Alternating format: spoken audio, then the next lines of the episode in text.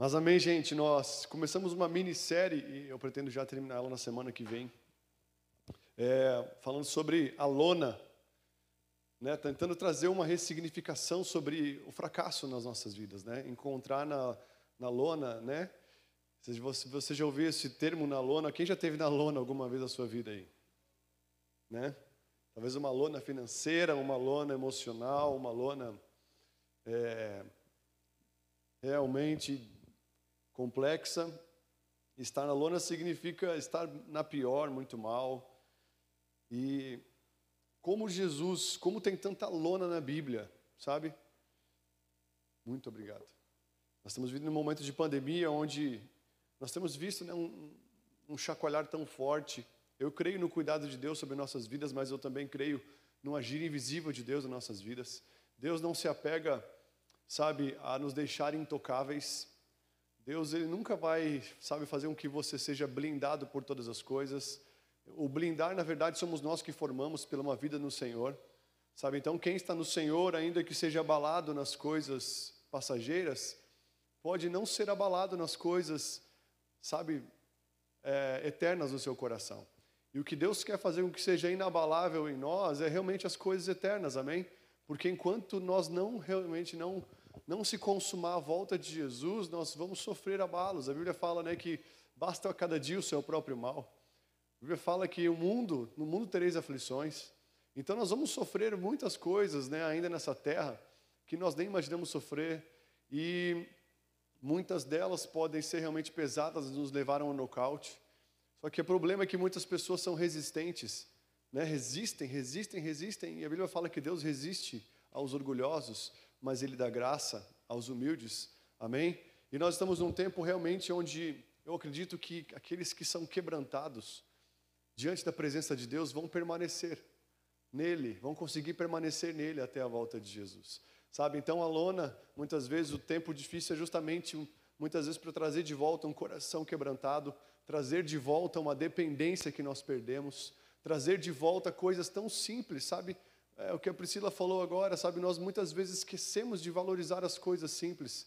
Deus, ele é, sabe? Deus, ele quer que nós sejamos fiéis no pouco para que ele possa conceder o muito. O pouco, o valor no pouco já está perdido, já foi, sabe, tirado da nossa vida. Muitas vezes nós esquecemos de valorizar o pouco. Isso tem a ver muitas vezes com uma debilidade, uma vida onde nós paramos de, sabe, crescemos e se tornamos independentes. E a lona muitas vezes é uma permissão de Deus, é um agir de Deus justamente para nos tornar dependentes, fracos. A Bíblia fala que aquele que é fraco no Senhor é forte. Você pode ver que toda vez que a Bíblia fala sobre fraqueza de Deus, né? Segundo Deus, seguindo, vai falar sobre poder de Deus. Sabe, Paulo, ele fala que, sabe, foi na sua fraqueza que o poder de Deus se aperfeiçoou. Então você vê na Bíblia Deus escolhendo várias coisas loucas, Deus escolhendo pessoas totalmente frágeis na lona, pessoas que aparentemente nunca deveriam ser chamadas para fazer o que foram feitas, mas é justamente porque elas nunca conseguiriam e somente com Deus conseguiriam. Deus fazendo de vale de ossos secos um exército poderoso. Deus fazendo de pequenos jovenzinhos, sabe, colocados de lado na sua família como grandes reis que perpetuaram como Davi, sabe? Deus fazendo de Nazaré, de Belém, cidades insignificantes, cidades de pessoas que eram desconsideradas, se fazendo cidades realmente importantes e indispensáveis no contexto do Senhor. Então Deus, ele pega cidades, Deus ele pega pessoas, Deus, ele faz até um jumento falar, Deus, ele pega, sabe, coisas realmente que nós não imaginamos, coisas na lona que não tem valor para o mundo, ele faz ter valor. Sabe, você está aqui hoje porque com certeza em algum momento de lona da sua vida você se rendeu a Jesus de verdade. E cada momento de lona é realmente um tempo para nós descermos mais. E quem desce diante do Senhor sempre sobe com ele. Amém? Quem se humilha diante da presença de Deus sempre é exaltado no tempo oportuno. Então essa série tem a ver muito com, sabe, nos trazer de volta um coração quebrantado, contrito, nos trazer de volta um coração dependente, humilhado, sensível a Deus, que depende totalmente dele, que não é independente, que não é indiferente, mas que realmente está voltado e que não tem receio de considerar que precisa de Deus e de outras pessoas. Está comigo aí, amado? Sabe, então, tinha uma professora nossa no seminário que ela falava: limite-se na sua insignificância. Olha para quem está do seu lado e fala: limite-se na sua insignificância. Às vezes nós nos achamos tão significantes que aquele que acha que está de pé, cuide para que não caia. Aquele que acha que muitas vezes pode tudo e seu conhecimento é legal, é incrível, tudo bem, você estudou, você se esmerou, mas isso diante de Deus não é nada, e muitas vezes nós temos que dar dois passos para trás, reconhecer que nós temos que voltar a um lugar de humilhação, de servidão, para renovar nossa vida e depois continuar até não parar mais. Está comigo aí? E hoje eu quero falar sobre as três lonas de Jesus. Amém, amados? Filipenses, no capítulo 4, versículo 1, eu quero só começar esse texto falando sobre essa passagem. Se você puder abrir comigo ou somente acompanhar, fala o seguinte: digo isto, versículo 11, não por causa da pobreza, porque aprendi a viver contente em toda e qualquer situação. Tanto sei estar humilhado, como também ser honrado. De tudo, em todas as circunstâncias. Já tenho experiência, tanto de fartura como de fome, assim de abundância como de escassez. Tudo eu posso naquele que me fortalece. Amém? Então, esse contexto justamente que nós usamos muitas vezes, tudo posso naquele que me fortalece, que muitas vezes nos leva a pensar que esse tudo é fazer tantas coisas, é desbravar, sabe? Enfim, é fazer coisas incríveis para Deus. Esse tudo tem a ver, sabe, com permanecer estando na lona ou estando muito bem. Paulo, ele começa falando sobre... Um instante.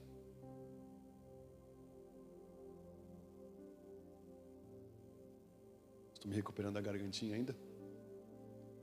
Paulo, ele começa falando sobre que ele aprendeu a viver contente em toda e qualquer situação, mesmo tendo muito ou não tendo nada. Sabe, isso fala de um cara que passou por lonas, passou por dificuldades. Ele vai falar, né, de naufrágios que ele passou. Ele fala, né, de tantas coisas horríveis que ele já passou na vida, chibatadas que ele levou em tantos momentos. E assim, mesmo passando por tantas dificuldades, tantas lonas, tantas coisas que ele não pagou para receber aquilo que vivenciou, mesmo assim, esse homem, ele permaneceu inabalável no seu interior. Passou por tantas lonas, tantas humilhações exteriores, tantas privações. Passou mais da metade do seu tempo como um apóstolo ativo, preso, encarcerado, sabe? E teve seu final de vida decapitado. E mesmo assim, esse homem não negociou sua fé, não negociou seus valores, não negociou seus princípios, não negociou aquilo que o Senhor, sabe, aquilo que ele recebeu do Senhor. Ele fala em 1 Coríntios 11, 23, na ceia, né, quando ele fala sobre a ceia na igreja de Coríntios, ele fala: aquilo que eu recebi do Senhor, eu vos entreguei. Esse cara passou por tanta treta na vida dele, e ele encontrou no próprio Jesus, sabe, um segredo de permanecer, de se fortalecer em todas as circunstâncias em Deus. E ele fala: tudo eu posso naquele que me fortalece. Isso fala de, sabe, de receber do céu, seja instantaneamente, seja a partir de um aprendizado, de um start em um aprendizado que ele teve, ou receber do Espírito Santo uma capacitação para se proceder em tais momentos da vida dele. Mas ele recebeu de Deus, sabe, todo um aparato de coisas para poder permanecer e continuar sem se corromper em toda e qualquer circunstância. E ele falou: por isso nele eu tudo posso naquele que me fortalece. E por que ele fala isso em Cristo, em tudo, né? Ele fala também em Romanos 8:33, Paulo tem muitas falas onde ele fala que ele pode todas as coisas, ou que ele, em todas estas coisas, porém, nós somos mais que vencedores em Cristo Jesus. Fala de tantas coisas que ele passou, sobre acusação, sobre condenação, sobre perseguição, e mesmo assim ele fala: quem poderá nos afastar do amor de Deus? Depois ele termina falando: em todas estas coisas, porém, somos mais que vencedores por meio daquele que nos amou. Então ele se refere a Cristo como aquele que tudo, naquele na qual ele tudo pode, segundo Cristo que o fortalece. Depois ele fala em todas as coisas que ele passou ali nos versículos adiante, anteriores de Romanos 8:37, ele fala: em todas estas coisas passadas, porém eu sou mais que vencedor por meio daquele que me amou. E mais que vencedor não é só ter uma vitória incrível, mas é ter uma vitória e um aprendizado sobre aquela vitória.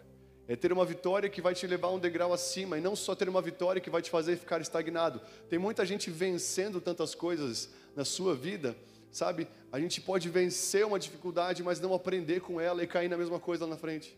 A gente pode vencer, muitas vezes eu triunfo, paguei todos os meus boletos da Casa Bahia, paguei as 85 parcelas que eu fiz, sabe? Mas vai lá, pagou tudo e vai lá e faz mais 85. O que que você aprendeu?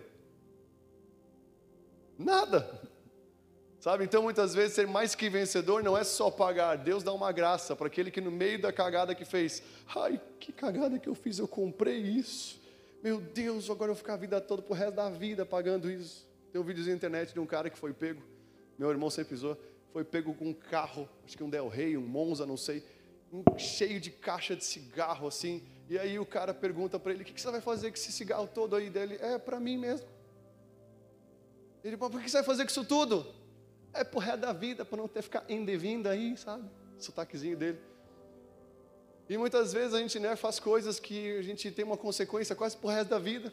E aí quando a gente termina de pagar a consequência quase pro resto da vida, a gente volta, cai nas mesmas coisas e pagando a mesma coisa pro resto da vida. Por quê? Porque não aprendeu. Então Jesus, em cada deslize que eu e você temos, e que até no meio desses deslizes nós nos arrependemos, Ele nos dá uma graça para pagar os boletos impagáveis.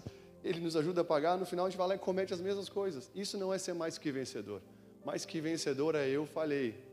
Deus, me arrependi. Deus me ajudou a pagar essa dívida que Ele não precisava me ajudar, mas Ele me ajudou.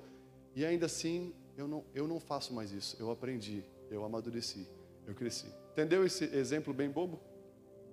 Fala, é pro resto da vida. Brincadeira, não faz isso não. Mas, Ele fala sobre isso por quê? Porque Jesus foi um cara...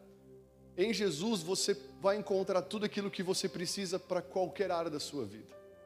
Jesus, Ele passou por todas as dificuldades cabíveis que um homem poderia passar no seu corpo, na sua alma e no seu espírito. Essas são as três lonas que eu quero falar hoje. Então quando Paulo fala, eu tudo posso naquele que me fortalece, ele está falando sobre tudo literalmente. Eu posso passar por qualquer circunstância, seja emocional, seja física ou seja espiritual. E permanecer em Jesus até que Ele venha.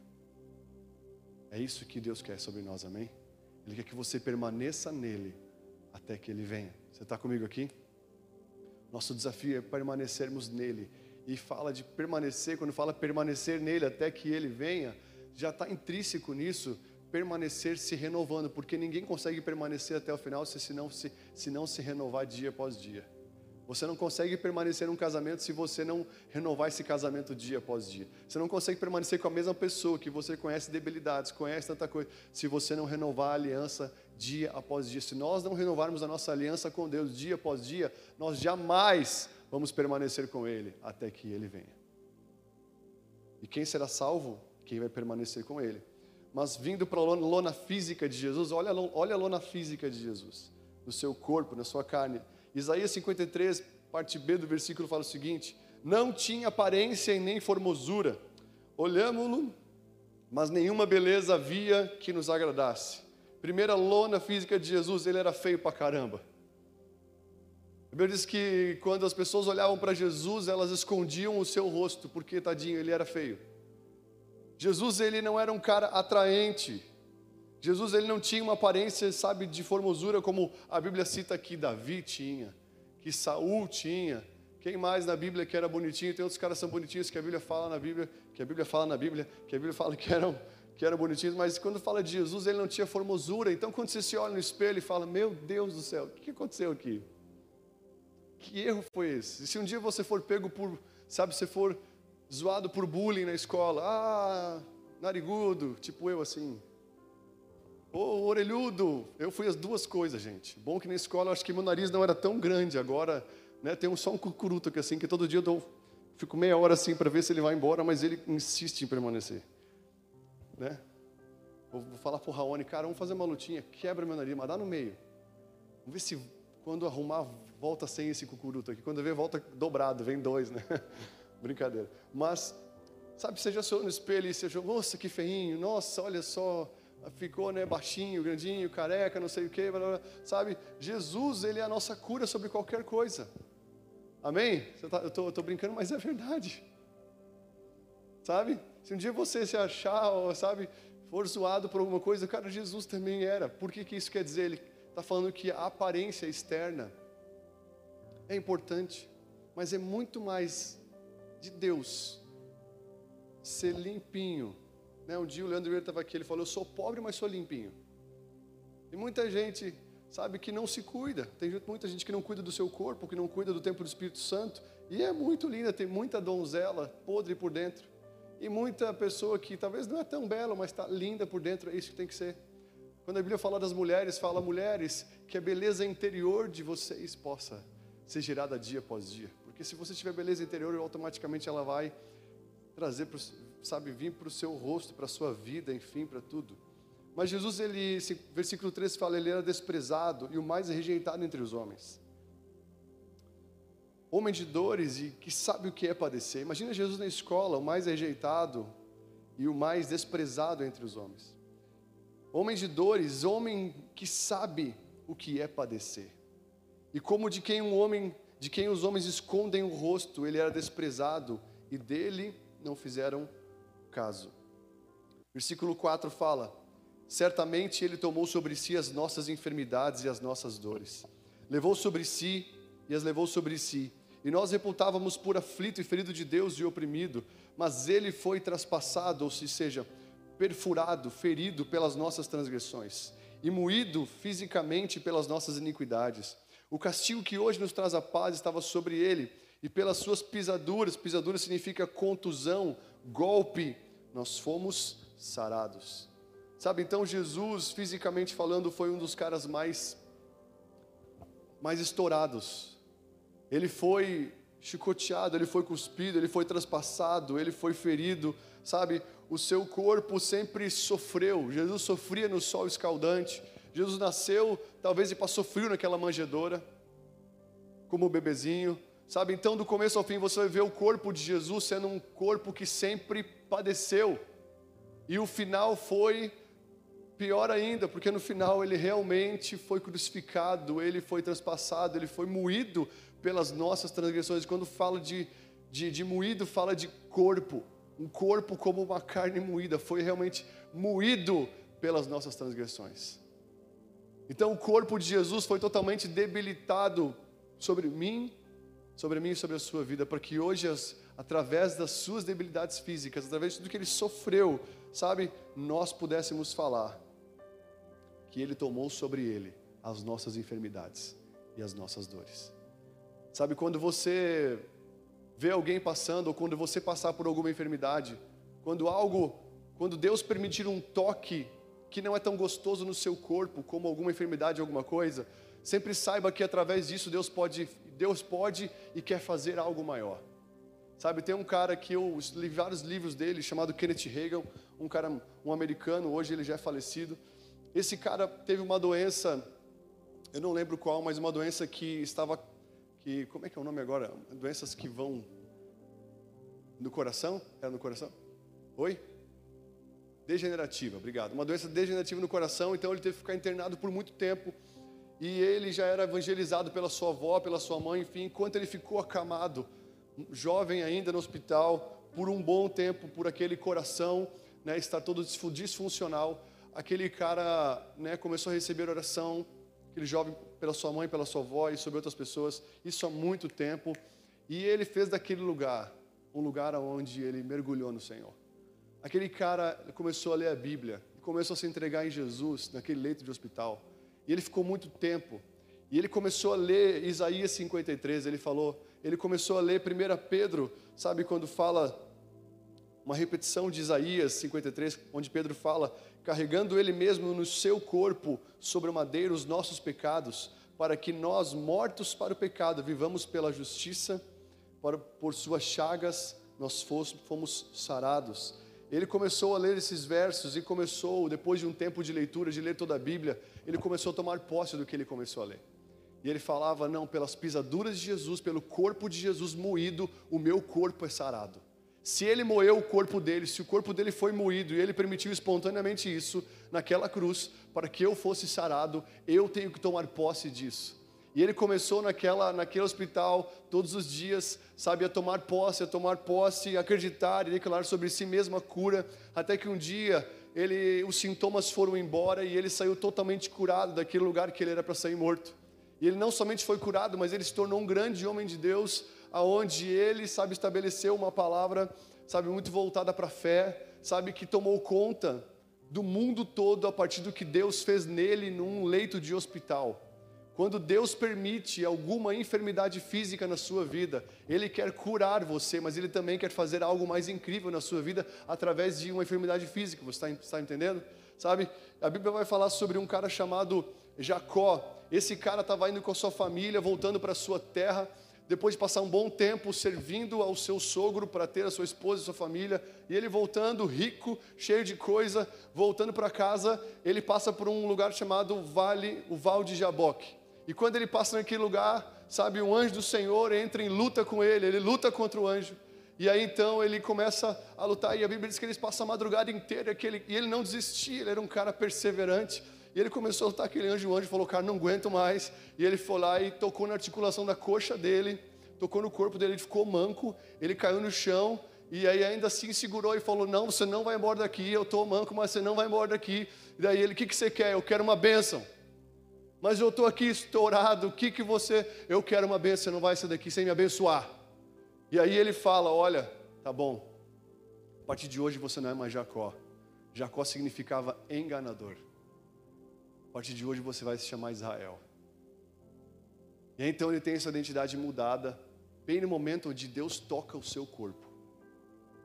Muitas vezes, quando eu e você passamos por momentos de jejum, muitas vezes quando nós passamos por debilidades físicas, passamos até por um momento onde nós suportamos, sabe, eu tenho jovens que vêm confessar comigo, Cláudio, eu tive uma vida, sabe, sexualmente ativa antes de vir para a igreja, eu estou me guardando no Senhor, mas está sendo muito difícil, está sendo tão difícil, eu estou sendo muito tentado e, sabe, meu corpo tá complicado. Eu falo, cara, vai fazer uma luta, vai fazer uma coisa, mas antes de tudo vai orar.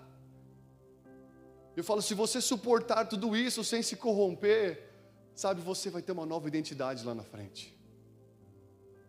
Deus vai te dar uma nova identidade. E mesmo que aconteça algo e você se arrependa e você permaneça no Senhor e não se desvie, Deus vai te dando uma nova identidade. E aí, sabe, graças a Deus tenho orado por algumas pessoas assim, alguns tropicam e caem, outros levantam e vai, mas outros vão reto, sabe? Mas a questão é que quando Deus tem acesso ao seu corpo, Deus consegue ter acesso depois a outras áreas da sua vida. Jesus, ele foi totalmente moído no seu corpo, para que hoje, mesmo que você e eu sejamos moídos no nosso corpo, nós vamos a permanecer no Senhor. Está comigo aí? Mesmo que você passe por coisas fisicamente, se Jesus passou, você pode passar nele também. Eu posso passar nele também, sabe? E esse cara, Jacó, depois de ele receber uma nova identidade, ele viu a face do Senhor, e a Bíblia fala que ele deu o nome daquele lugar de Peniel, porque ele viu a face do Senhor. Quando Deus consegue tocar no corpo de um homem, automaticamente surge uma sensibilidade para que aquela pessoa consiga ter um olhar novo, um olhar renovado da presença de Deus. Está comigo aí, amado? Se Deus consegue tocar no nosso físico, automaticamente Deus consegue tocar outras áreas da nossa vida. A Bíblia vai falar, sabe, sobre Daniel, um cara que fazia jejuns, fez 21 dias de um jejum somente de vegetais, aquele cara se tornou tão sábio, um jejum só de vegetais unido a 3 vezes de oração por dia, se tornou aquele cara um homem sensacionalmente sábio em meio a um povo que não era o seu povo. Jesus, antes de ir para o ministério efetivo aos 30 anos, passou espontaneamente 40 dias e 40 noites em jejum no deserto.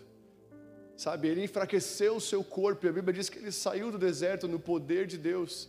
E eu acredito que aquele jejum de 40 dias, sabe, gerou nele uma força para que ele conseguisse suportar todas as tentações até a cruz.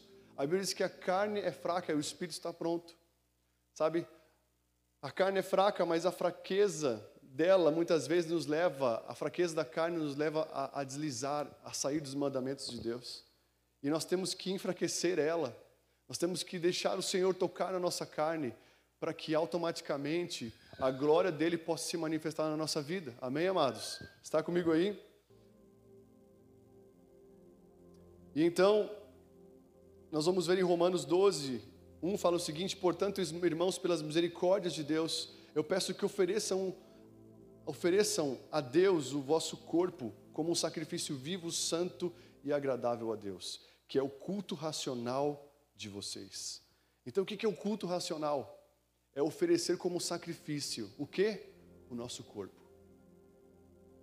Quando eu e você oferecemos o nosso corpo a Deus em sacrifício, ou seja, eu vou pegar o meu corpo e eu vou para o quarto de oração e eu vou ter um tempo com o Senhor lá. Eu vou pegar o meu corpo, eu vou desligar a televisão, eu consigo com o meu dedo desligar isso, e eu consigo fechar meu Instagram, e eu vou ter a minha vida com Jesus. Quando você consegue pegar o seu corpo e dar ordem para ele, eu vou pegar o meu corpo e hoje eu vou para a academia porque eu preciso sair desse sedentarismo. Eu vou pegar o meu corpo, sabe, eu vou pegar essa minha língua, eu vou enrolar ela. Eu vou ficar em jejum de palavras para não falar mais as besteiras que eu falo. Eu vou fazer algo. Se você consegue ter um domínio próprio sobre o seu corpo, você automaticamente consegue ter domínio próprio sobre muitas outras coisas. Se você e eu conseguimos oferecer nosso corpo como um sacrifício vivo, santo e agradável a Deus, eu e você já estamos vivendo um culto racional ao Senhor. Fala para quem está do seu lado: deixa o Senhor tocar o seu corpo. O nosso corpo é templo do Espírito Santo de Deus, e toda debilidade que você um dia pensar em passar no seu corpo, toda provação, tentação que você um dia pensar que você, sabe, está passando no seu corpo que é tão difícil, saiba, Jesus passou múltiplas vezes pior. Jesus passou e foi muito pior. Tudo que ele passou no seu corpo foi muito pior do que qualquer coisa que eu e você podemos passar no nosso corpo. Nós vemos uma geração onde valoriza muito, muito, muito, muito o nosso corpo. E não esmurra ele. Nós temos que esmurrar mais o corpo do que valorizar tanto. Está comigo aí? Amém, amados? Sabe, quando Jesus passou para outra lona, foi a lona emocional. Em João 12, 27 fala o seguinte: agora, está angustiada a minha alma. O que direi eu? Pai, salva-me desta hora. Mas precisamente, como este propósito, vim para esta hora. Jesus falando que a sua alma estava angustiada, e ele falou: o que eu vou dizer? Pai, salva-me. Mas como se eu vou falar isso, se eu vim realmente para essa hora? Jesus no Getsêmane, ele fala o seguinte: em seguida, foi Jesus com eles a um lugar chamado Getsêmane, e disse a seus discípulos: assentai-vos aqui, enquanto eu vou ali orar. E levando consigo Pedro e aos seus filhos de Zebedeu, começou a entristecer-se e angustiar-se no seu interior. Então lhes disse: a minha alma está profundamente triste até a morte. Ficai aqui e vigiai comigo. Adiantando-se um pouco, prostrou-se sobre o seu rosto, orando, dizendo: meu pai, se possível, passa de mim esse cálice. Todavia, não seja como eu quero, mas como tu queres. Sabe, Jesus aqui, ele estava na sua lona emocional, chegando no seu corpo sua gota de sangue, porque a sua alma começou a ser totalmente abatida e entristecida, angustiada, porque ele sabia o que estava para acontecer logo em seguida, que era a sua morte, a morte de cruz, onde ele ia tomar todo o peso do seu pecado. E quer dizer, interessante que quando Jesus ficou mal emocionalmente falando, ele falou, ele verbalizou, ele chamou pessoas para perto dele. Jesus, ele começou a se angustiar e ele chamou 3 discípulos mais próximos falando: cara, eu tô mal, eu tô angustiado, eu não tô legal. Muitas vezes quando nós passamos por debilidades emocionais, o que nós fazemos? Não, eu não posso dizer que eu tô com depressão, ou eu não posso dizer que eu tô angustiado, eu não posso contar para os outros porque eu sou crente, ou eu não posso, o que os outros vão pensar de mim, eu não posso ficar me entristecendo assim. Tem gente que até se auto, né, flagela para tentar, sabe, sair de uma situação de estar deprimido. Mas Jesus, ele não escondeu quando a sua alma estava sendo tocada negativamente naquele momento. Sabe, ele deixou claro para nós que se ele passa por debilidade emocional, se ele foi numa lona emocional, cumprindo o propósito de Deus. Muitas vezes a gente pensa que uma angústia tem a ver com um pecado. Uma angústia tem a ver, sabe, um entristecer-se emocionalmente tem a ver com um desviar da vontade de Deus.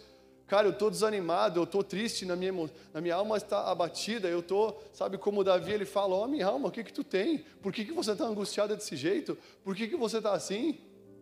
A gente já pensa que muitas vezes aconteceu algum pecado para a nossa alma estar assim. Não, muitas vezes você vai estar no propósito de Deus e a sua alma vai ser entristecida. Não quer dizer que você está em Jesus, que você não vai sofrer por momentos de desânimo, momentos, sabe, onde você vai sentir uma angústia. Você vai passar por isso nas suas emoções. Jesus estava no centro da vontade de Deus, ele teve o quê? Momentos de angústia. O que ele fez? Chamou 3 pessoas para perto. Falou, cara, fica comigo. Ora comigo.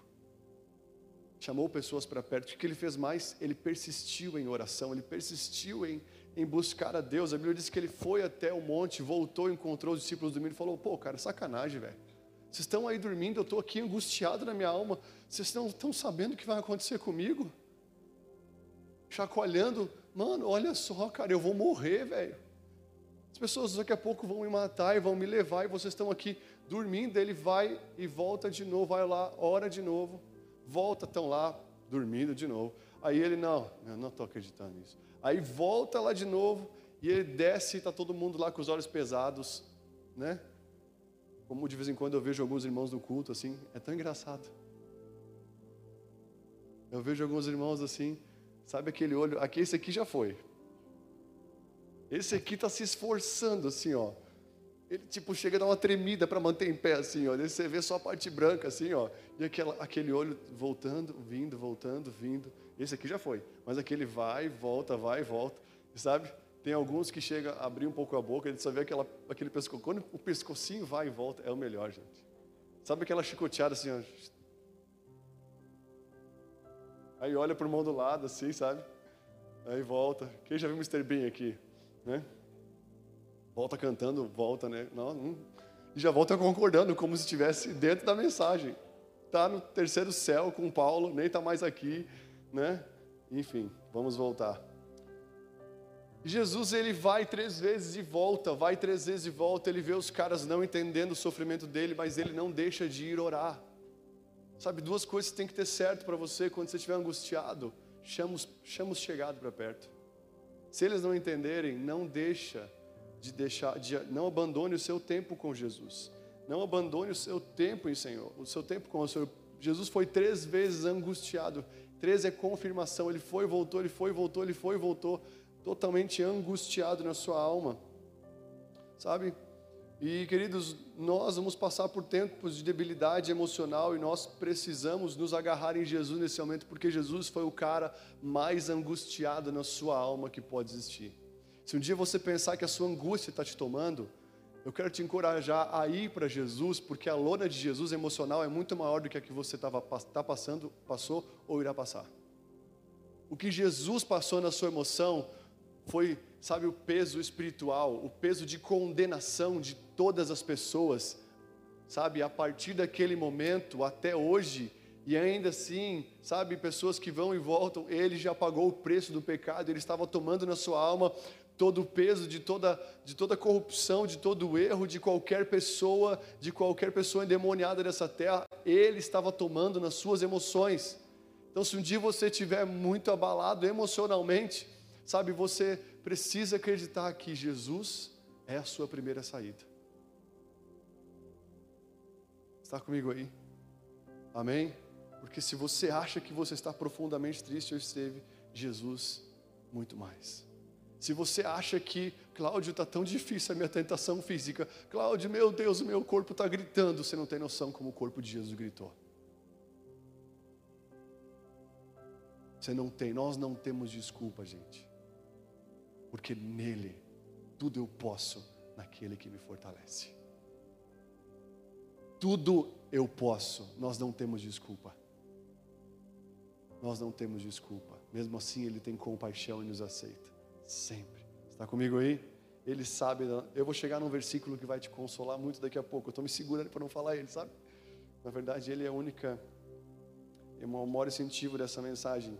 Mas 1 Pedro 2,25 vai falar: porque estáveis desgarrados como ovelhas, agora porém vos convertestes ao pastor e bispo da vossa alma. Diga comigo: pastor e bispo da minha alma. Sabe, Pedro vai falar, Pedro, um cara emocional, um cara sanguíneo, um cara que viveu altos e baixos, um cara que foi, subiu e desceu pra lona, sabe, teve tanto momento emocionalmente falando, debilitado. Ele teve essa revelação: Jesus é o nosso pastor e bispo da nossa alma.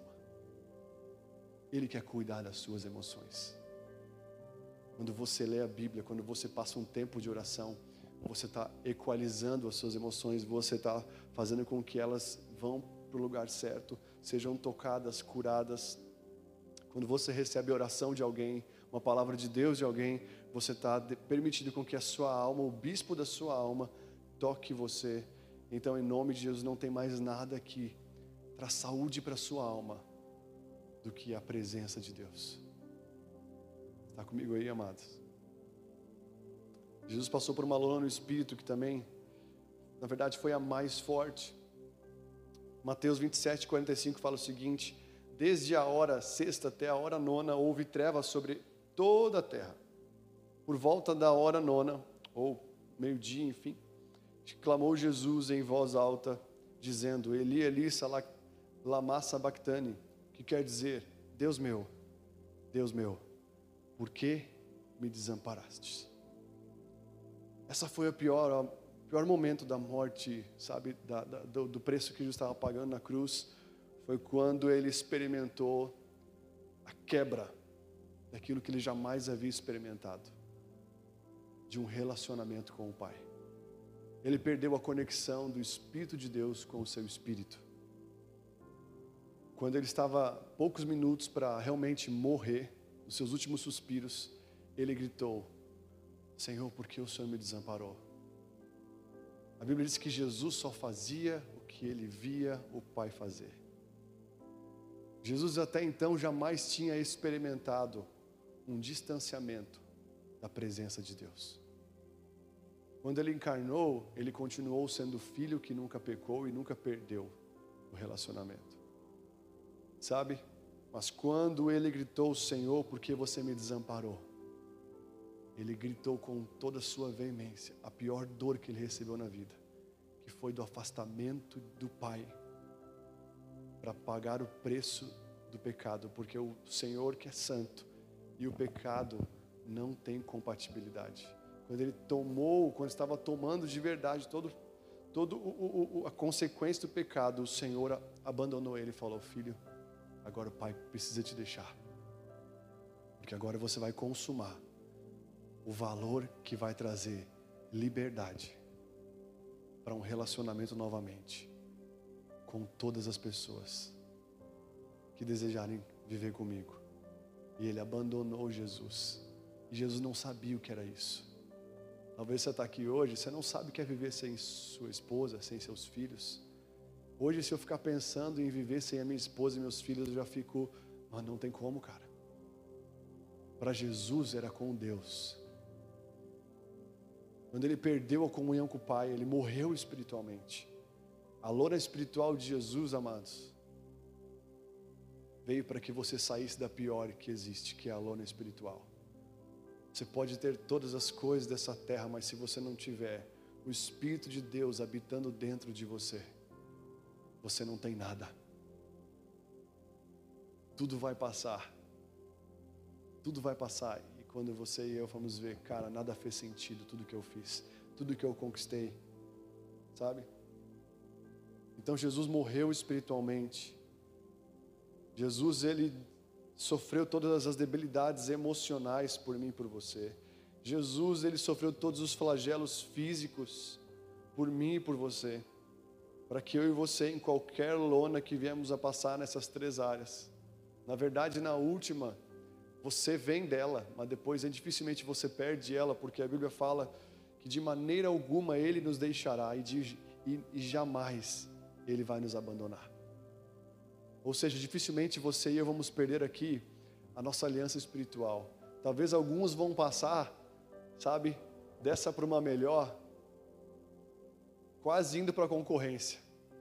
Só salvos no espírito, porque talvez a alma se corrompeu e o corpo estava meio corrompido. Mas o espírito permaneceu intacto, se arrependeu nos últimos segundos de vida, foi salvo. Jesus, ele foi até as partes mais baixas da terra. Olha o que Efésios 4:8 diz. Por isso diz, quando ele subiu às alturas, levou o cativo o cativeiro. Queridos, Jesus levou o cativo o cativeiro. O que é isso? Ele levou o preso, toda a prisão que pode prender a sua vida. Se você hoje fala, Cláudio, eu estou numa prisão sexual, eu estou numa prisão emocional, eu estou numa prisão em alguma área da minha vida, eu estou numa prisão, sei lá, nem sei explicar a prisão que eu estou vivendo, eu estou numa prisão de uma bagunça, eu estou aprisionado em um monte de sentimentos, eu estou aprisionado numa enfermidade. A Bíblia diz que ele subiu às alturas e levou o que? Cativo quem? O cativeiro. O cativeiro que te mantinha preso, ele levou o cativo, ou seja, ele prendeu o cativeiro. E ele concedeu dons aos homens. Ora, o que quer dizer que subiu, senão também que havia descido às regiões mais inferiores da terra? Aquele que desceu é também o mesmo que subiu acima de todos os céus para encher todas as coisas. Por que Jesus pagou todo o preço que pagou? Ele só quer uma coisa: te encher daquilo que vai realmente te satisfazer. Ele quer me encher daquilo que realmente vai me satisfazer. Nós cantamos uma música antes que fala sobre tanto, sabe, o nosso resgate e quanto nós encontramos, sabe, razão naquilo que vem do Senhor e vemos que as coisas outras eram vazias. Você vai sentir o enchimento do seu coração somente na presença de Deus. Eu não sei você, mas quando eu estou com Ele sozinho, quando eu estou buscando a sua presença, sabe? Eu sinto que eu fui criado para ela e ela para mim. Eu tenho essa convicção porque o que eu sinto naquele lugar, eu e Deus, eu não senti em nenhum lugar até aquele momento. E por mais que você possa viver tantas aventuras nesse mundo, fazendo as maiores, sabe, aventuras que esse mundo pode te dar, tendo as maiores coisas, só tem uma coisa que enche a sua vida de verdade: a presença dele. E a Bíblia diz que aquele que desceu é também o mesmo que subiu acima de todos os céus para encher todas as coisas. Está comigo aí?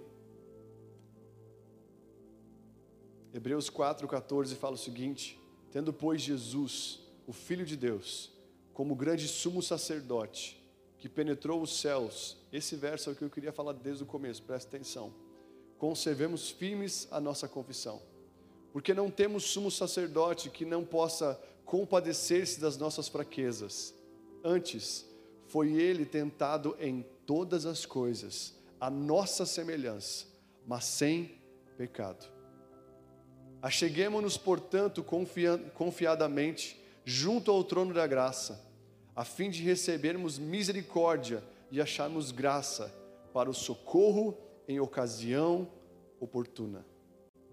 Tudo que Jesus passou por mim e por você foi primeiramente para pagar o preço e te dar liberdade, te dar acesso à presença dele de uma forma ilimitada. A segunda coisa é para que mesmo quando você estiver caminhando com Ele, você passar por qualquer coisa, por tentação, por fraquezas, Ele fala, olha, você não tem um sumo sacerdote. Quem que é o sumo sacerdote? Era aquele que entrava uma vez por ano, no Santo dos Santos, no lugar mais profundo da presença de Deus, para consumar, sabe, todo o sacrifício que era feito para cobrir o pecado dos homens. Jesus, ele é nosso sumo sacerdote, que entrou de uma vez por todas no Santo dos Santos, não para cobrir os pecados, mas para arrancar. O cordeiro que tira o pecado do mundo é Jesus. Esse versículo, o cordeiro que tira o pecado do mundo, é um escândalo para os judeus, porque para os judeus não existe um cordeiro que tira o pecado. Existe um cordeiro, um animal que cobre o pecado, mas Jesus não. Ele é o cordeiro que tira o pecado do mundo.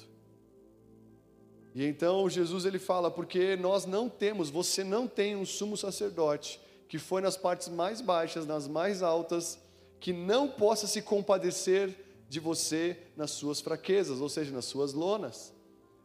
Antes, ele foi tentado em todas as coisas, física, emocional e espiritual. Quando Jesus estava no deserto, 40 dias ele foi tentado por Satanás, no seu espírito, na sua alma e no seu corpo. E ele fala, olha, a nossa semelhança, mas sem pecado. Então ele se compadece de você. E se compadecer, não tem como ter compaixão sem entrar na realidade daquela pessoa. Quando Jesus estiver sofrendo por qualquer coisa dessa terra, ele não só fica vendo você sofrer. A Bíblia fala que o Espírito Santo nos assiste em nossa fraqueza. O que é isso? É cooperar, é entrar junto, porque ele sabe o que você está passando, porque ele já passou. E ele foi pior, sabe por quê? Pior entre aspas, porque ele não cedeu ao pecado. Pior porque ele não cedeu ao pecado. Tudo aquilo que você passa e que você fala, cara, tá osso a minha vida, tá difícil de suportar, tá complicado isso, tá complicado aquilo. Ele já passou por cada tentação que eu e você venhamos a passar nessa terra. Toda tentação que você pode imaginar, Jesus já passou por mim e por você. E quando ele vê você passando, ele fala, ele tem compaixão de você. Quando ele vê você passando por um tempo de fraqueza física, emocional ou espiritual, sabe o que ele tem? Ele não tem raiva, ele não quer te matar, ele tem compaixão de você. E se você caiu, ele é poderoso para te tirar de lá novamente. Não nos dá, não estou dando aqui margem para que eu e você venhamos a entrar e sair de pecados, não. Mas mesmo que você caia em alguma coisa, mesmo que eu e você venhamos a errar, sabe, em coisas que ele passou e não errou, ele tem compaixão das suas fraquezas. E ele está pronto para estender a mão sobre você e te tirar de lá. Está comigo aí? E eu e você estamos vivendo um tempo oportuno para isso.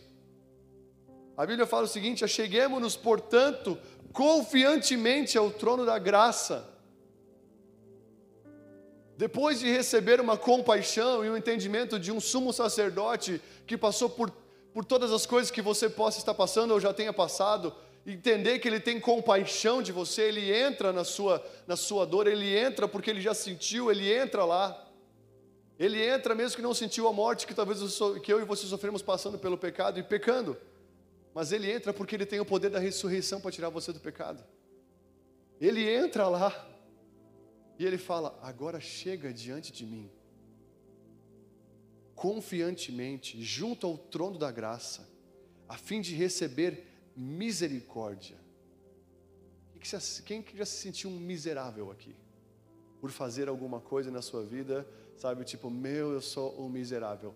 Ele fala, eu vou entrar na sua miserabilidade, eu vou entrar lá com a minha misericórdia e eu vou me achegar com você, sabe? Então ele fala, chegue-se a Deus confiantemente, para receber misericórdia e acharmos graça para o socorro em ocasião oportuna. Está comigo aí? Jesus passou por essas três lonas para que se você viesse a passar por elas. E quando eu falo até emocional, não leve só para o lado de depressão ou de angústia, mas talvez você hoje está sendo tentado a não sentir mais nada. Hoje nós estamos vivendo um tempo onde nós vamos ver muitos cristãos perdendo o primeiro amor, perdendo a vibração, perdendo aquele sentimento de buscar Jesus. Tô nem aí para a igreja, sabe, ficar meio passivo, meio assim, não vai ser nenhum nem dois, o amor de muitos vão se esfriar, mas não poucos. Tá comigo aí? O amor de muitos vão se esfriar. Cara, eu acredito que esse é um tempo de decisão na sua vida.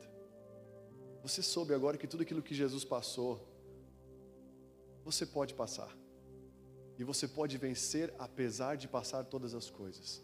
Paulo fala, eu aprendi a viver em toda e qualquer situação, tendo muito ou tendo pouco. Esse tipo de coisa não me fez, não tocou no meu espírito, não tocou na minha fé, não tocou na minha busca. Na verdade, só fez eu ficar mais fervoroso e mais intenso em Jesus. Se você caiu num pecado nesses dias, não fique irado com você mesmo a ponto de abandonar. Fique inconformado e fala, eu vou voltar. E Jesus vai me dar a graça para mim permanecer. E eu vou, em nome de Jesus, usar isso como algo para crescer e me robustecer no Senhor. Mas é um tempo para você que está apático emocionalmente, pegar a sua alma e falar, cara, em nome de Jesus, alma, louve ao Senhor. Alma, louve ao Senhor. Não deixe essa apatia espiritual tomar conta de você. Não deixe essa vida, sabe, tipo dessas emoções, tanto fez, tanto faz, tomar conta de você. Não, isso não é de Deus para a sua vida. Está comigo aí, amado?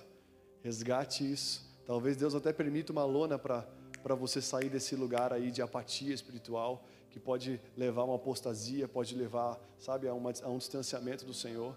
É tempo de você voltar ao trono da graça. Amém, amados? Vamos orar, fica de pé.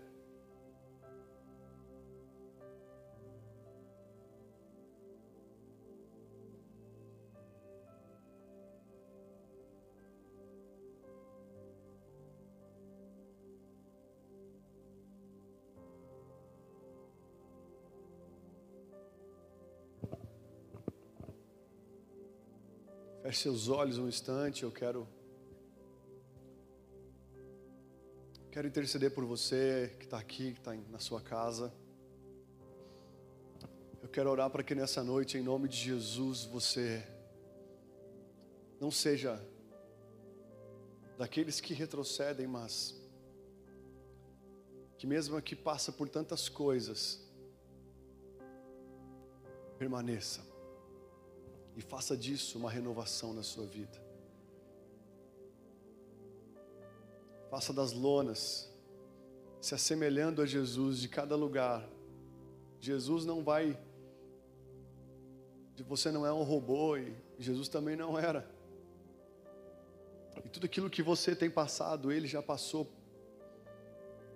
E muitas das coisas que você está passando, e não quero te forçar a passar por algo, tem gente que não está passando por isso, mas... do que eu e você venhamos a passar, Ele já passou, para nos dar a vitória, para nos fazer sermos mais que vencedores em Cristo Jesus. Apenas rasgue o seu coração agora,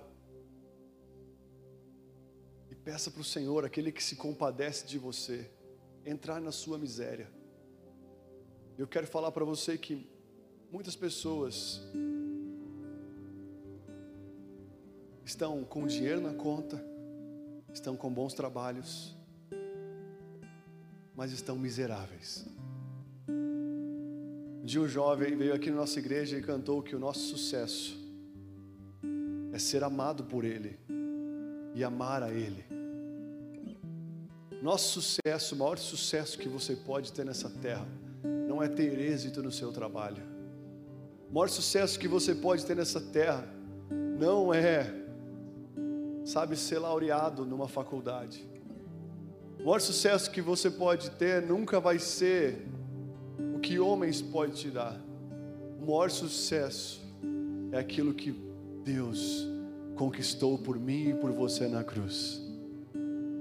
Primeira coisa, após Jesus falar, está consumado, o véu se rasgou de alto a baixo. O nosso sucesso está em ser amado por Ele e amar a presença dEle, a ter um fogo do nosso coração queimando. O nosso sucesso é fazer algo, e mesmo ter um salário mínimo, ter o nosso coração queimando de amor por Ele. O nosso sucesso é receber a salvação e permanecer desenvolvendo essa salvação dia após dia. Então talvez você está aqui hoje, mas você está bem, mas você não está tão bem, porque todos os dias bate aquele questionamento: quando você vai se render a Jesus? Quando Você vai parar de culpar as igrejas, culpar pessoas, culpar tantas coisas, como limitantes, como culpados, como coisas que bloquearam a sua busca ao Senhor. Nessa noite o Senhor não quer mais nenhuma barreira. Ele falou, tirem a pedra para que Lázaro possa voltar para fora. Tire a pedra nessa noite para que ele possa ser o seu amado novamente. Em nome de Jesus, Ele passou por todas as coisas e em Cristo você é mais que vencedor. Ele passou por todas as coisas e tudo você e eu podemos naquele que nos fortalece. Tudo.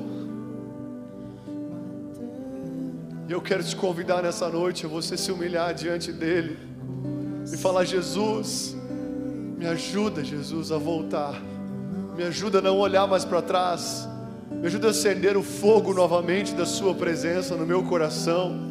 Me ajuda a ser dependente. Me ajuda novamente, Jesus. Deus, eu sei que o Senhor se compadece de mim. Eu não quero fazer descaso dessa compaixão. Eu quero fazer um uso apropriado nela. Me entregando a Ti, Jesus, voltando a Ti nessa noite. Deus, eu sei que o Senhor entende minhas dores, minhas lutas, minhas guerras, porque o Senhor passou por todas elas. E sem pecado. Por isso vem nessa noite, Jesus, a todos que estão aqui, Senhor. Vem aquele que está debilitado fisicamente com a Tua cura em nome de Jesus. Vem aquele, Senhor, vem, Senhor. Vem, Senhor, em nome de Jesus, Pai.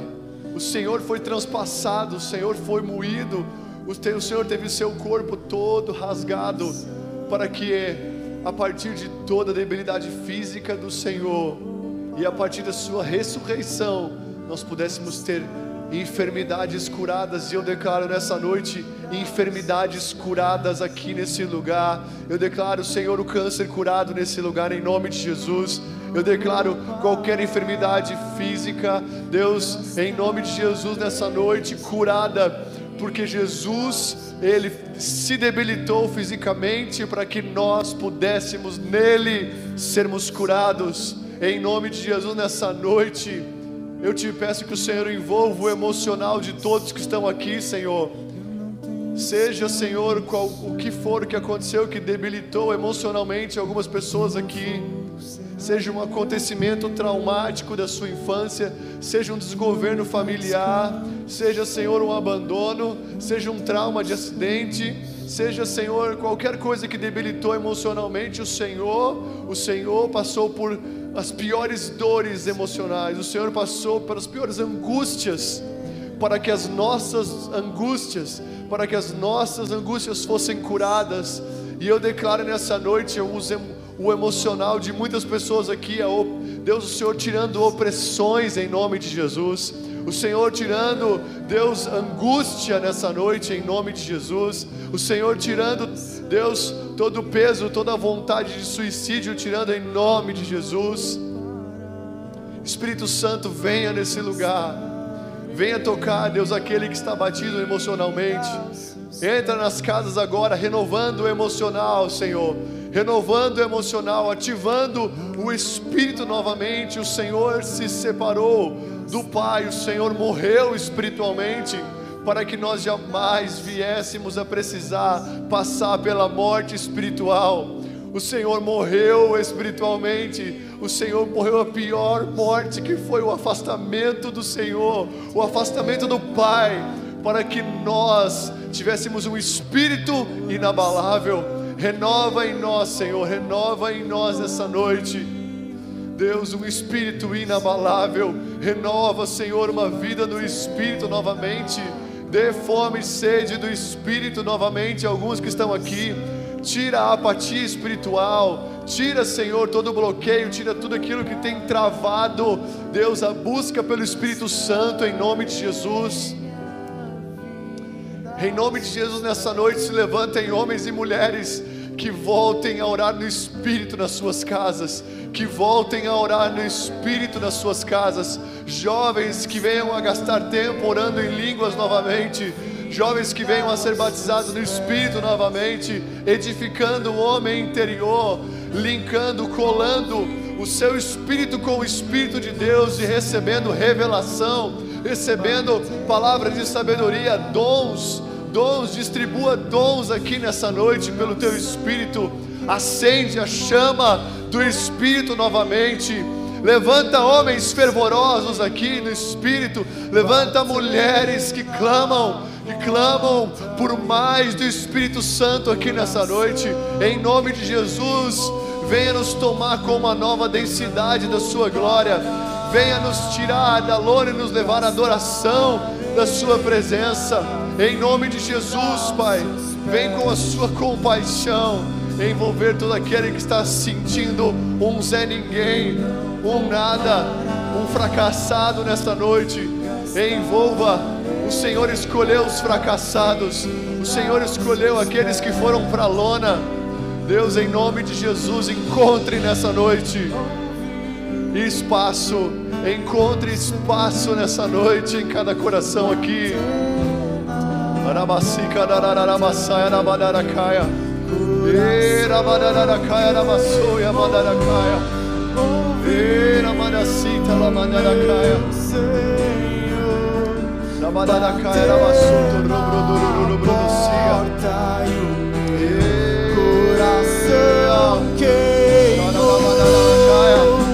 Eu não vou parar. Declare isso. Gastarei minha vida aos seus pés. Levante suas mãos, você que chegou aqui se achando um Zé Ninguém, e declare: eu não vou parar. Gastarei minha vida aos seus pés. Eu tenho fogo. Eu tenho fogo cerrado em meu peito que não me dá descanso. Eu não tenho descanso. Eu tenho fogo. Eu tenho fogo cerrado em meu peito que não me dá descanso. Eu não tenho descanso. Deixa queimar, deixa queimar, deixa queimar, deixa queimar, deixa queimar, deixa queimar, deixa queimar, deixa queimar, deixa queimar, deixa queimar, deixa queimar, deixa queimar.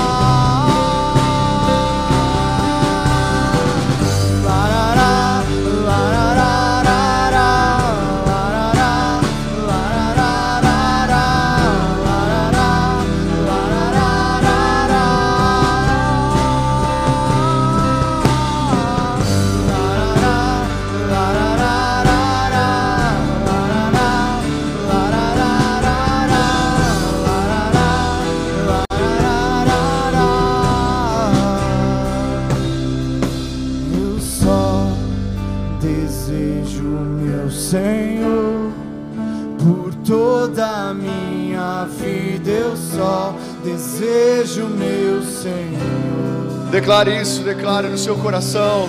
Eu só desejo. Erga suas mãos no seu lugar, declare isso. Por toda a minha vida eu só. É isso que realmente. Meu Senhor. Esse é o clamor do seu interior. Eu só. Deixa aflorar esse clamor. Senhor. Por toda a minha vida eu só. Desejo meu Senhor. Liga! Eu só desejo meu Senhor. Por toda a minha vida eu só desejo meu Senhor. Deixa queimar, deixa queimar, deixa queimar, deixa queimar, deixa queimar. Deixa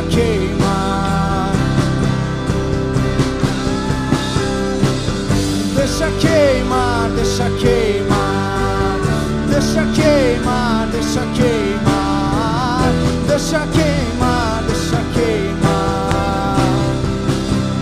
Que o leite Quero ser domado, quero me abandonar aos seus pés, que eu seja livre. Ouça minha voz, diga, eu quero viver pra ti, eu quero viver pra ti,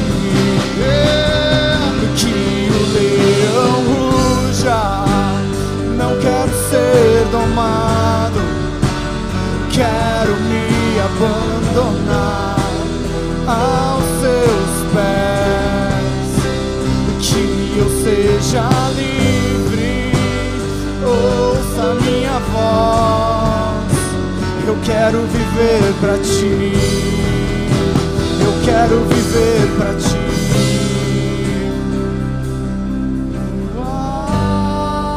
Águas profundas, tu esperas por mim.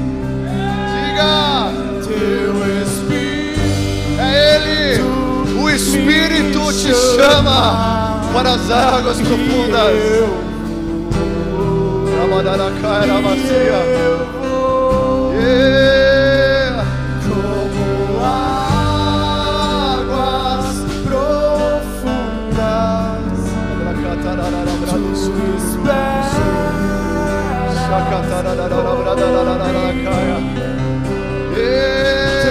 Espírito me chama e eu vou.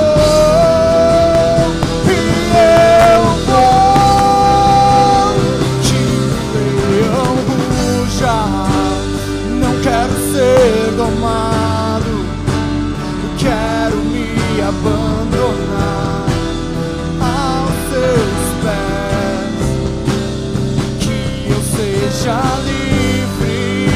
Seja livre, ouça minha voz. Eu quero viver pra ti, eu quero viver pra ti. Que o leão ruja, não quero ser domado, quero me abandonar aos seus pés. Seja livre, ouça minha voz, eu quero viver pra ti, eu quero viver pra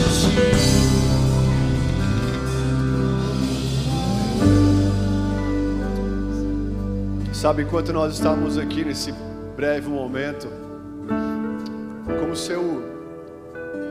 eu estava vendo laços se rompendo, sabe? Como cordas se rompendo, cordas que talvez se conectavam com impedimentos, cordas que se conectavam com embaraços, cordas que se conectavam com talvez traumas, sei lá, algumas coisas. Em nome de Jesus, eu declaro nessa noite que essas cordas que impediam algumas pessoas, Deus, de viver, Deus, o rompimento do Senhor, eu declaro nessa noite, Senhor, Deus, o estabelecer, Deus, desse rasgar, o estabelecer. Se o Senhor rasgou o véu de cima a baixo, não há nada que o Senhor não possa rasgar, não há nada que o Senhor não possa romper. Não, se o Senhor abriu o mar, não há nada que o Senhor não possa dividir, não há nada que o Senhor não possa fazer. Eu declaro nessa noite, Deus, tudo aquilo que impedia mentalmente, emocionalmente algumas pessoas, Deus, de mergulharem nas águas profundas, tudo aquilo que, como nós cantávamos aqui, estava domando algumas pessoas, fazendo elas serem ursinhos carinhosos, sendo que elas foram feitas para serem leões, leões, leões indomáveis do Senhor. Eu declaro nessa noite pessoas libertas, Deus, de tudo aquilo que impedia. Para a liberdade foi que Cristo nos libertou, para a liberdade foi que Cristo te libertou. E eu declaro toda prisão, todo cativo, cativeiro nessa noite. Eu declaro cativo todo cativeiro nessa noite, cativo todo cativeiro nessa noite, em o nome de Jesus.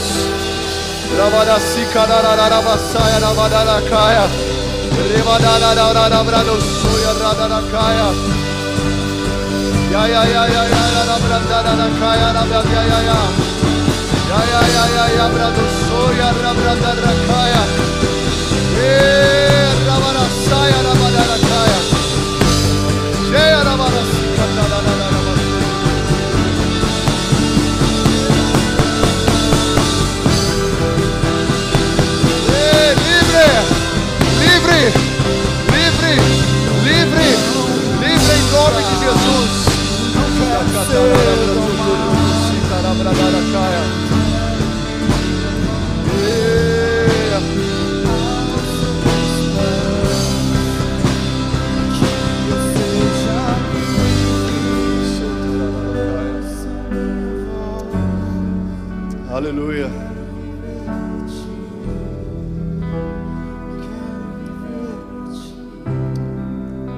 Amém, amados.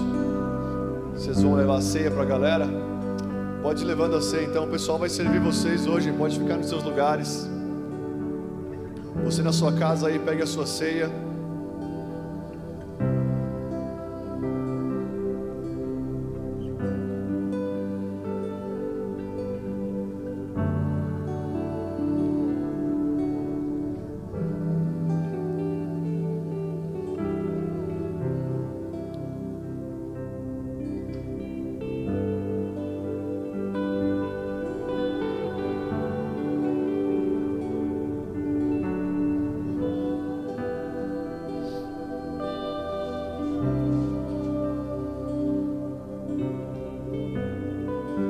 Pessoal, passo a dizer para vocês, tem uma passagem na Bíblia que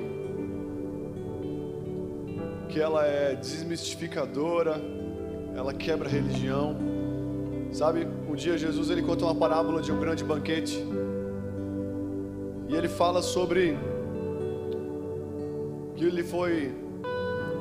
que os seus servos levaram o convite de um grande banquete que ele iria fazer para os seus convidados. Cada um foi apresentando algumas desculpas. Um falou que tinha uma jumenta, né, uma junta de bois para cuidar, outro tinha uma terra, outro tinha um relacionamento, sabe? Cada um apresentou desculpas e ele ficou muito irado, porque ele tinha preparado toda uma festa, ele tinha preparado todo o ambiente conforme o número de convidados. Só que os convidados foram dando desculpas e foram dando para trás. E aí então ele falou: quer saber? Chama as piores pessoas que estão nas encruzilhadas, vai chamando todo mundo, leva o meu convite para aqueles que são os mais indignos para estar nessa festa, convida todo mundo. E ele começou, e começaram a levar os convites, e começou a vir gente para a festa, gente que ele não conhecia, gente que veio dos piores becos, das piores quebradas, dos piores lugares. E então quando eles chegaram, todos estavam à festa, né? Ele foi caminhando entre a festa e talvez aquelas pessoas se achavam indignas de estarem lá, estavam se perguntando: nossa, o que eu estou fazendo aqui? E ele começou a caminhar naquela festa lá e que ele tinha preparado, ficou feliz porque a casa estava cheia. Jesus ficou feliz com a casa cheia, amém? Isso fala que Deus veio para os seus, mas os seus não os receberam. Mas todos aqueles que se renderam, todos aqueles que se dobraram ao Filho de Deus, esses se tornaram filhos de Deus, amém? E você está aqui hoje, amém, amado? Está aqui, amém? E a Bíblia fala em 1 Coríntios 1, 11, 27, fala: por isso, aquele que comer do pão, beber do cálice do Senhor, indignamente será réu do corpo e do sangue do Senhor. Examine-se, pois, o homem a si mesmo, e assim coma do pão e beba do cálice. Pois quem come e bebe do cálice sem discernir o corpo, come e bebe para juízo de si. Eis a razão que há muitos dentre vós, fracos, doentes, e não poucos que dormem. Obrigado. Sabe, ele falou, interessante que ele chegou nessa festa e ele viu um cara, diante de todos os convidados, que veio das bocadas, que veio dos piores lugares, ele viu uma pessoa que não estava vestida dignamente. Ele não olhou da onde veio falando de tal, talvez tinha um grande traficante, talvez tinha uma prostituta, mas eles estavam com vestes apropriadas. Tinha uma pessoa que foi convidada e não se tocou, e não deu moral, e não deu bola, e foi com a roupa que estava, foi com uma bermudinha, foi com uma camisetinha regada talvez, e chegou naquela festa chique, e viu que estava todo mundo bem arrumado. Ele falou: ó, eu fui convidado, eu vou ficar aqui mesmo, não quero nem saber. E esse cara, ele falou: o que você está fazendo aí? Você está indigno, você não está apropriado para estar aqui hoje, sai.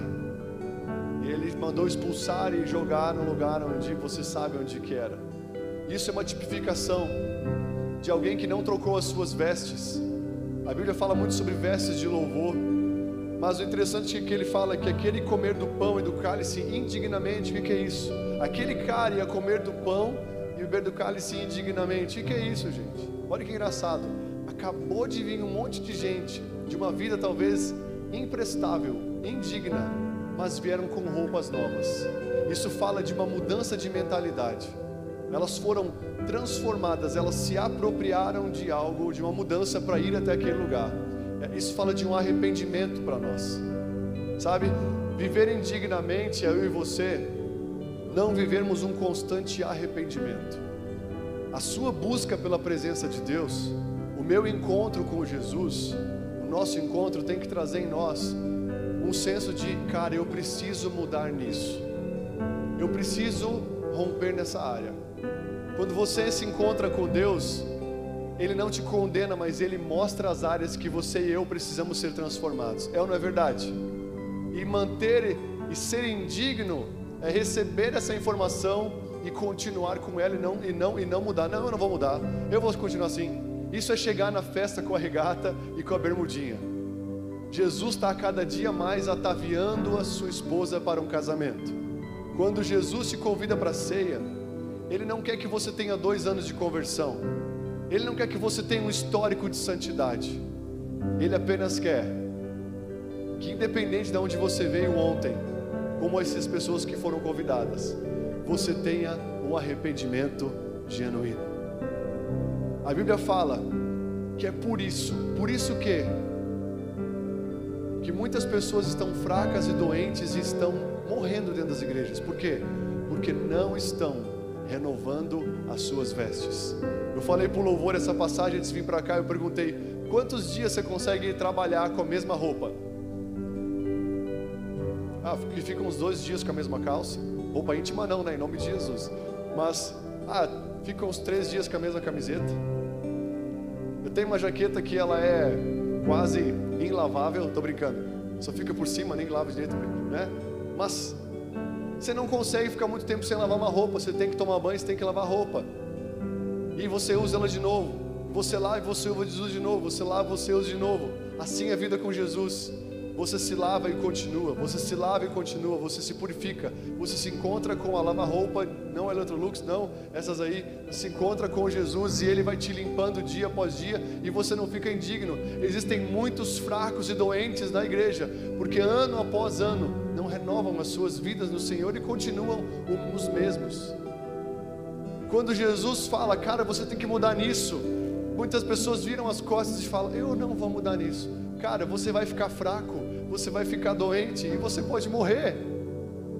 Tudo que Jesus tem falado para você, dentro de você, quando sussurra a voz do Senhor: esposa, para de ser assim com seu marido, para de ser assim com sua família, marido, seja assim, filhos, com seu chefe. Quando o Espírito Santo usa alguém para falar para você alguma coisa, se eu e você não damos moral, nós vamos ficando fracos, doentes e talvez até pelo caminho, morrendo pelo caminho. Eu quero te, nessa noite, falar para você que Deus está nos dando uma graça, amém? Para que eu e você sejamos ouvintes, mas praticantes da palavra de Deus.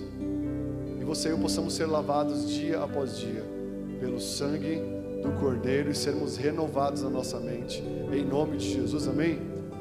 Pai, eu oro por cada um que está ceando nessa noite, na sua casa aqui. Nós não queremos beber indignamente. Primeiramente, nós nos arrependemos, Senhor, de tudo aquilo que nós temos vivido e que não era a sua vontade. E te pedimos, entra em cada área, cada lugarzinho, cada setorzinho da nossa vida, Jesus. Nós te pedimos que nessa noite O Senhor vem encontrar acesso em nós. Nós damos acesso para o Senhor e pedimos ajuda para um arrependimento constante, uma metanoia, uma transformação de mente dia após dia. Queremos lavar nossas vidas em Ti nessa noite. O Senhor é o lavandeiro que purifica nossa alma, que purifica nossa vida. Queremos cear contigo nessa noite. E Deus, e como aqueles homens que foram tirados de uma vida indigna no dia anterior, estamos aqui hoje, Jesus. Não merecíamos, mas Te pedimos hoje que o Senhor venha purificar nosso coração, para que mais e mais nós possamos ter a Sua essência nessa terra. Queremos cear contigo em nome de Jesus. Amém? Você pode cear com o seu Senhor.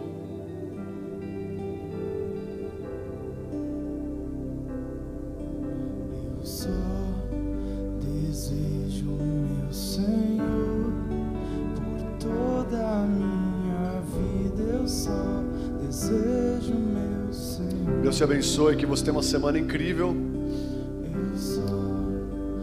Que você se aproprie de cada lona de Jesus, para que em cada momento, talvez que você tiver uma debilidade, sabendo que Ele triunfou no corpo, Ele triunfou na alma e Ele triunfou no Espírito. E nós nele podemos todas as coisas segundo o seu fortalecimento. Que Deus te abençoe e tenha uma ótima semana. Cola aí terça-feira nos GCs, no sábado. Deus abençoe você. Desejo, Senhor, por toda a minha vida. Eu só desejo, meu Senhor. Eu só desejo, meu Senhor, por toda a minha vida. Eu só desejo, meu Senhor. Eu só desejo, meu Senhor, por toda a minha